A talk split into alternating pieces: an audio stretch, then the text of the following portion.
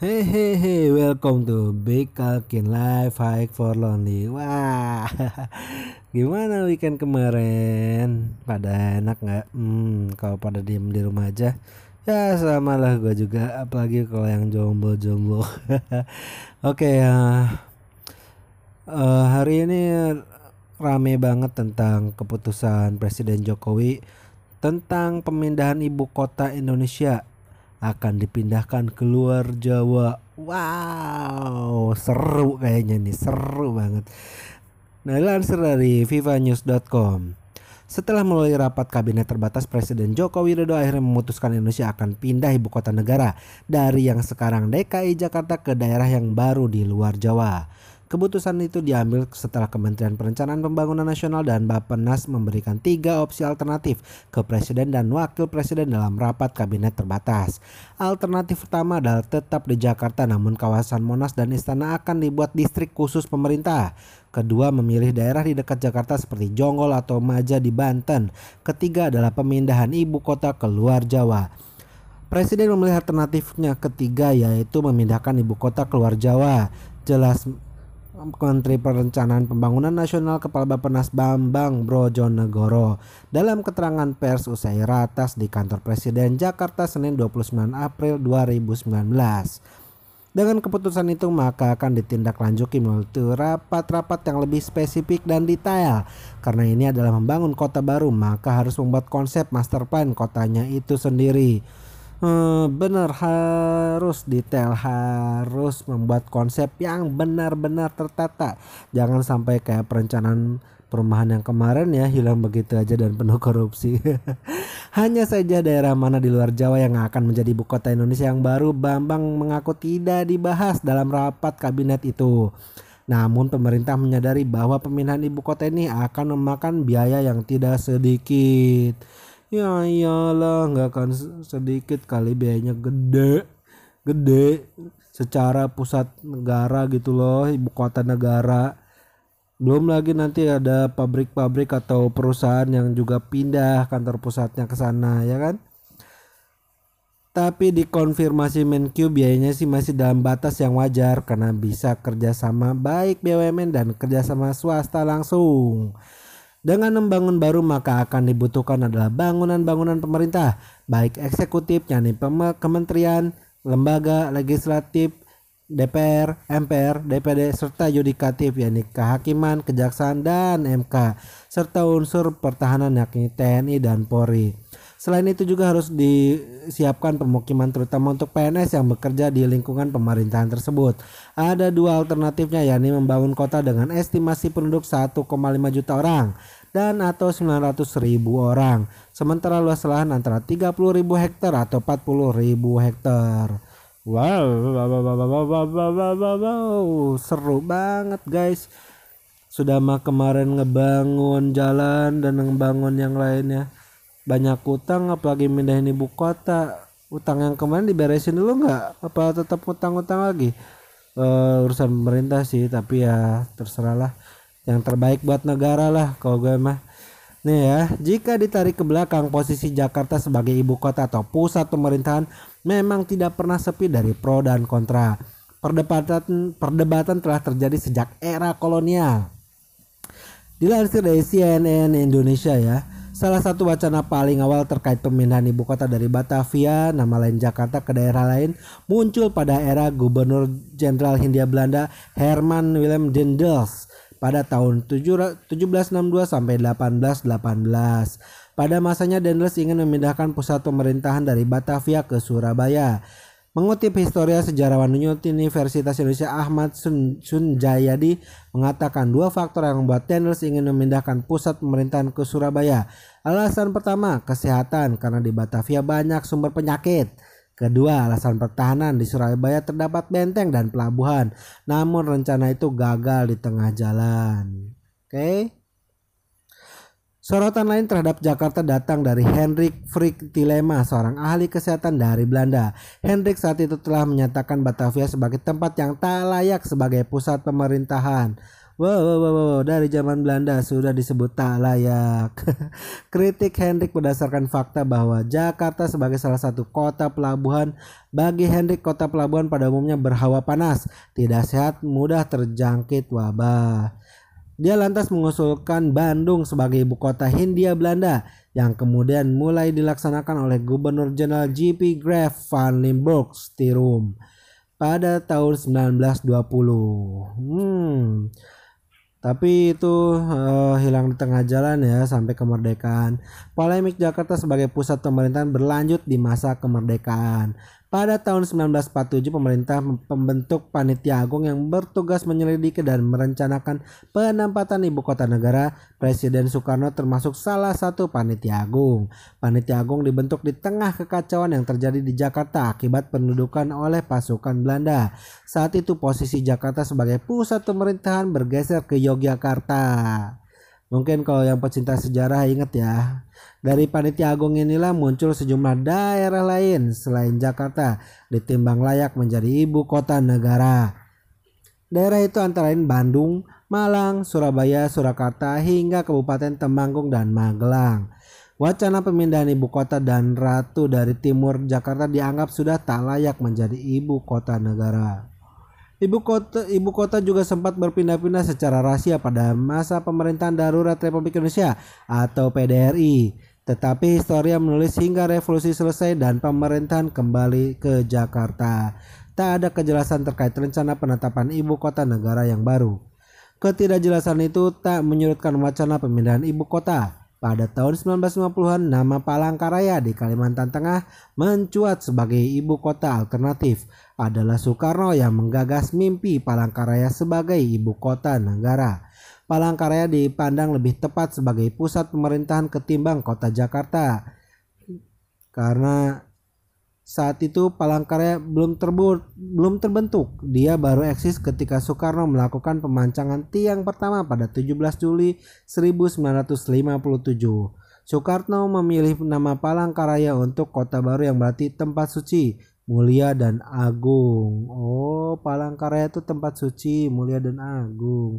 Namun belakangan Soekarno sendiri pula yang menutup kemungkinan menjadikan Palangkaraya sebagai ibu kota. Dalam pidato peringatan ulang tahun ke-437 Jakarta tanggal 22 Juni 1964, Soekarno akhirnya menetapkan Jakarta sebagai ibu kota negara lewat Undang-Undang Nomor 10 Tahun 1964. Jakarta telah resmi menjadi ibu kota negara tapi wacana pemindahan ibu kota kembali bergulir. Pada era Soeharto sempat muncul gagasan menjadikan daerah ibu kota negara yaitu di daerah Jonggol, Bogor sebagai ibu kota negara. Bapak mana, bapak mana, di mana di Jonggol. Nah, itu tuh pernah mau jadi ibu kota cuy. Lalu Presiden Susilo Bambang Yudhoyono melangkah lebih maju dengan membentuk sebuah tim khusus yang bertugas mengkaji pemindahan ibu kota. Namun selama dua periode pemerintahannya hasil kajian tak pernah diungkap menyeluruh ke publik. Oke. Okay? Rencana pemindahan ibu kota di era SBY pun tak jelas muaranya. Wacana pemindahan ibu kota dan ratu dari timur Pulau Kalimantan dianggap sebagai wilayah paling pas menjadi ibu kota negara. Pemindahan ibu kota Jakarta semakin mendapat sorotan setelah era reformasi. Ini disebabkan kian beratnya beban yang dipikul Jakarta sebagai pusat pemerintahan dan pusat ekonomi. Pertumbuhan ekonomi yang tinggi di Jakarta telah menyedot jutaan orang dari berbagai daerah untuk datang dan tinggal.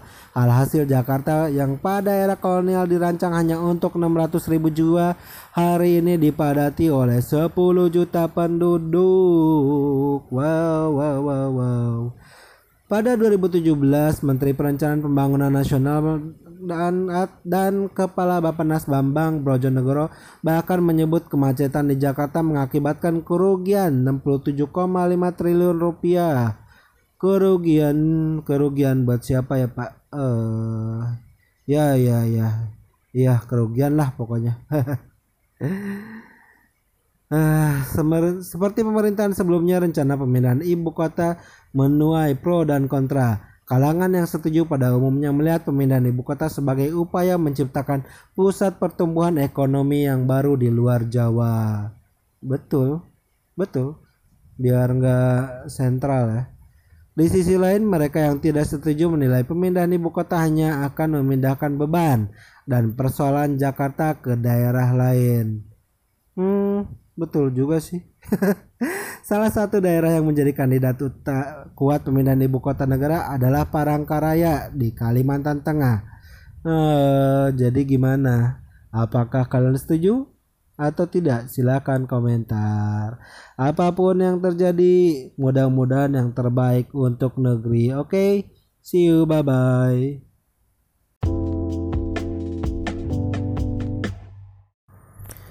Hey, welcome to Big Kalkin Life Hike for Londi. Aduh, bagi yang masih tidur-tiduran, malas-malasan, nggak apa-apa. Bagi yang sudah siap-siap, buat kesenayan hayo sekarang berangkat loh kok ada apa ya sekarang tanggal 1 Mei 2019 hari apa hari buruh sedunia Mari kita ulas bagaimana sejarah panjang hari buruh sedunia tercipta dan bagaimana sejarahnya di Indonesia bisa diterapkan 1 Mei menjadi hari buruh nasional dan tanggal merah. Oke. Okay? Peringatan 1 Mei sebagai Hari Buruh Internasional atau lebih dikenal dengan sebutan May Day sangat lekat dengan peristiwa yang terjadi di lapangan High Market Chicago, Illinois, Amerika Serikat pada 4 Mei 1886. Peristiwa Haymarket sangat berkaitan dengan aksi mogok kerja yang sudah berlangsung pada April 1886. Saat itu kemuakan kaum pekerja atas dominasi kelas borjuis telah mencapai puncaknya. Hal tersebut memicu ratusan ribu orang dari kelas pekerja memilih bergabung dengan organisasi pekerja yang bernama Night of Labor yang bercita-cita menghentikan dominasi kelas borjuis. Perjuangan kelas pekerja saat itu menemukan momentumnya di kota Chicago. Untuk lebih lengkapnya silahkan googling sendiri atau cari channel lain di YouTube tentang sejarah internasional Hari Buruh. Sedangkan di sini kita akan kupas tentang sejarah Hari Buruh di Indonesia. Karena kita siapa? Kita Indonesia. Oke. Okay. Listen this. Di Indonesia penetapan hari buruh yang jatuh pada 1 Mei juga memiliki kisah panjang, bahkan sempat mengalami perubahan beberapa kali. Hal itu terkait kondisi politik yang berkembang di masa itu. Pada masa pemerintahan Presiden Soeharto, Mei Day diidentikan dengan ideologi komunisme yang saat itu sangat dilarang. Karena itu penetapan Hari Buruh Internasional pada 1 Mei pada masa Orde Baru sempat ditiadakan. Langkah awal pemerintahan Soeharto untuk menghilangkan perayaan May Day dilakukan dengan mengganti nama Kementerian Perburuhan dan Kabinet Dwi Kora menjadi Departemen Tenaga Kerja. Itu asal muasalnya ya. Presiden Soeharto menunjuk Awaludin Jamin menjadi Menteri Tenaga Kerja pertama Orde Baru. Ia dipilih karena latar belakangnya sebagai perwira polisi. Menurut Soeharto Awaludin merupakan sosok yang tepat untuk mengisi jabatan itu karena dinilai mampu menghadapi kaum buruh. Bulan Mei 1966 Awaludin mengusahakan agar 1 Mei 1966 tidak dirayakan lagi karena dianggap berkonotasi kiri. Namun usaha itu belum berhasil karena serikat buruh masih kuat baru sejak 1 Mei 1967 peringatan hari buruh dihapus. Tuh, pada 1 Mei 1967 peringatan Hari Buruh dihapus di Indonesia ya. Indonesia pernah memiliki serikat buruh yang berorientasi kelas khususnya pada era demokrasi terpimpin melalui Sentral Organisasi Buruh Serikat Indonesia atau SOBSI. Ketika Orde Baru berkuasa, serikat buruh berorientasi kelas ini dibasmi secara brutal yang melahirkan trauma sejarah panjang hingga sekarang. Itu kutipan dari kolom opini Kompas pada 1 Mei 2012 ya. Karena serikat buruh saat itu masih kuat, maka peringatan Hari Buruh pada 1 Mei 1966 masih diadakan oleh Awaludin setelah mendengar pertimbangan Presiden Soeharto saat itu. Kalau tidak ada peringatan pasti terjadi geger yang nggak perlu. Saya putuskan harus diperingati katanya. Maka tanggal 1 Mei 1966 pemerintahan Orde Baru ikut melakukan upacara tersebut. Tahun berikutnya langsung dihapuskan. Kita cari hari buruh nasional saja, tak perlu yang internasional katanya. Nanti malah harus nyanyi lagu in internasionalis segala. Hmm. Peringatan diadakan cukup meriah dengan diisi acara pawai kendaraan melewati istana seusai peringatan 1 Mei saat itu. Awaludin melemparkan gagasan bahwa tanggal itu tidak cocok untuk peringatan Hari Buruh Nasional.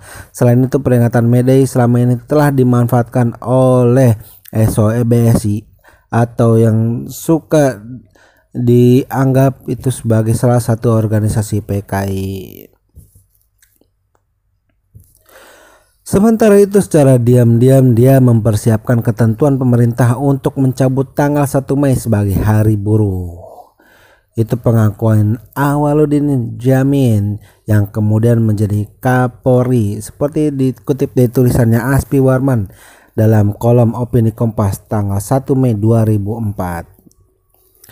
Perkembangannya kemudian serikat buruh diiring untuk berorientasi ekonomi. Saat itu dimulai dengan penyatuan serikat buruh yang tersisa di huru hara 1965 ke dalam Federasi Buruh Seluruh Indonesia atau FBSI yang ada sampai sekarang ya.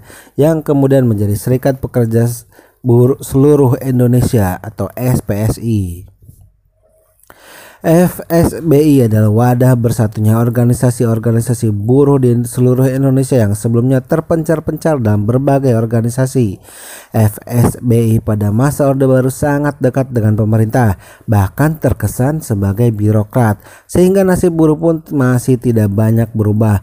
Bahkan banyak pula dari kalangan buruh yang tidak tahu keberadaan organisasi ini. Selama pemerintahan Orde Baru, buruh masih melakukan upaya pemogokan kerja meski tak ada aksi unjuk rasa besar yang berarti seperti saat ini.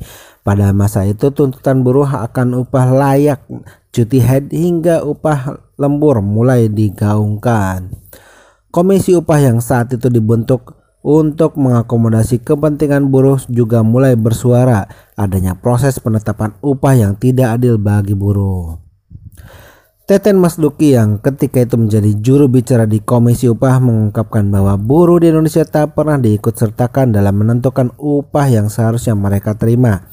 Badan pengupahan yang ada tak pernah memihak pada kepentingan buruh karena serikat buruh resmi yang diakui pemerintah lemah dan dilemahkan.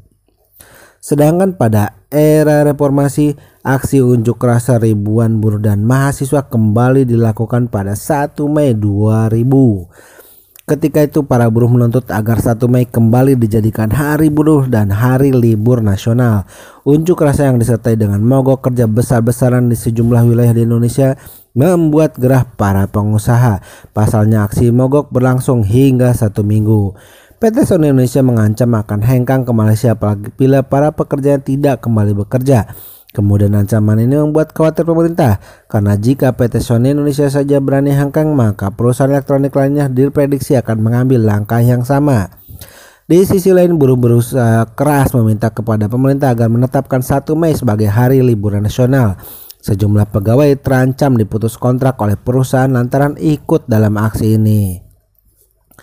Pada tahun 2002, Menteri Tenaga Kerja Jacob Nuwawea mengatakan 1 Mei tak akan dijadikan hari libur nasional. Pasalnya pemerintah telah menetapkan 15 hari libur nasional sehingga terlalu berlebihan jika hari itu dijadikan hari libur. Tak ada perkembangan apa pun soal tuntutan buruh agar 1 Mei dijadikan hari buruh dan hari libur nasional selama masa pemerintahan Gus Dur ataupun Megawati. Memasuki masa pemerintahan SBY belum tampak tanda-tanda dikabulkan akan tuntutan para buruh itu. Namun pada masa ini tuntutan yang dilancarkan tidak lagi soal libur nasional, tetapi juga soal revisi undang-undangan ketenaga kerjaan hingga jaminan sosial yang kemudian menjadikannya BPJS. Pada saat SBY masih menjabat, uh, dia mengaku tidak sepakat dengan rencana buruh untuk melakukan aksi mogok nasional namun menurutnya hal itu hanya akan merugikan perusahaan yang dan juga pekerja. Meskipun saat itu ia tidak melarang adanya aksi mogok namun SBY meminta agar mogok nasional dan aksi demo besar-besaran dipikirkan kembali katanya. Mogok bisa terjadi dalam kehidupan demokrasi yang SBY harapkan berpikirlah sekali lagi apakah mogok nasional itu membuat baik keadaan atau memburuk keadaan pada saat itu. Selama memimpin SBY punya kebiasaan melakukan lawatan keluar kota ataupun ke luar negeri di saat di Jakarta dikepung demo besar-besaran. pada 1 Mei tahun 2006. Satu pekan sebelum demo buruh, SBY memutuskan menyerahkan tugasnya sementara kepada Wapres JK karena dirinya melakukan lawatan ke negara-negara di Timur Tengah selama 10 hari. Pada tahun itu pula Menko Kestra Abu Rizal Bakri menyatakan pemerintah tak akan menetapkan hari buruh sebagai hari libur nasional. Pada tahun ini pun dengan alasan apa pun kata sikap pemerintah tidak berubah hingga akhirnya pada tahun 2013 SBY resmi menandatangani peraturan presiden yang menetapkan bahwa 1 Mei sebagai hari libur nasional bersamaan dengan perayaan hari buruh yang diperingati seluruh dunia. Jadi di Indonesia hari libur nasional untuk tanggal 1 Mei dalam memperingati hari buruh internasional itu pada tahun 2013 dan yang mendatangani atau mengeluarkan keputusan presidennya yaitu SBY ya. Oke. Okay? Rencana ini sebelumnya pernah disampaikan SBY ketika menerima pimpinan Konfederasi dan Serikat Pekerja Istana Negara. Saat itu wakil presidennya Budiono. Yap. Ketua Ketua Konfederasi Serikat Pekerja Indonesia Said Iqbal menyambut baik hal ini. Menurutnya ini adalah kado presiden untuk semua buruh di Indonesia pada saat itu dan berlangsung hingga sekarang. Boleh kalian hitung dari 2013 sekarang 2019. Berarti berapa tahun tuh? 9 dikurangi 3 kita itu baru enam tahun menyelenggarakan dengan resmi May Day atau Hari Buruh Internasional. Sebelum-sebelumnya juga ada uh, aksi mogok pada uh, tanggal 1 Mei tapi uh, belum ditetapkan secara resmi dan belum jadi hari libur nasional. Semoga informasi ini bermanfaat untuk kalian semua. Selamat liburan, selamat mogok kerja, selamat besok kita kerja lagi. Oke, okay, see you, bye.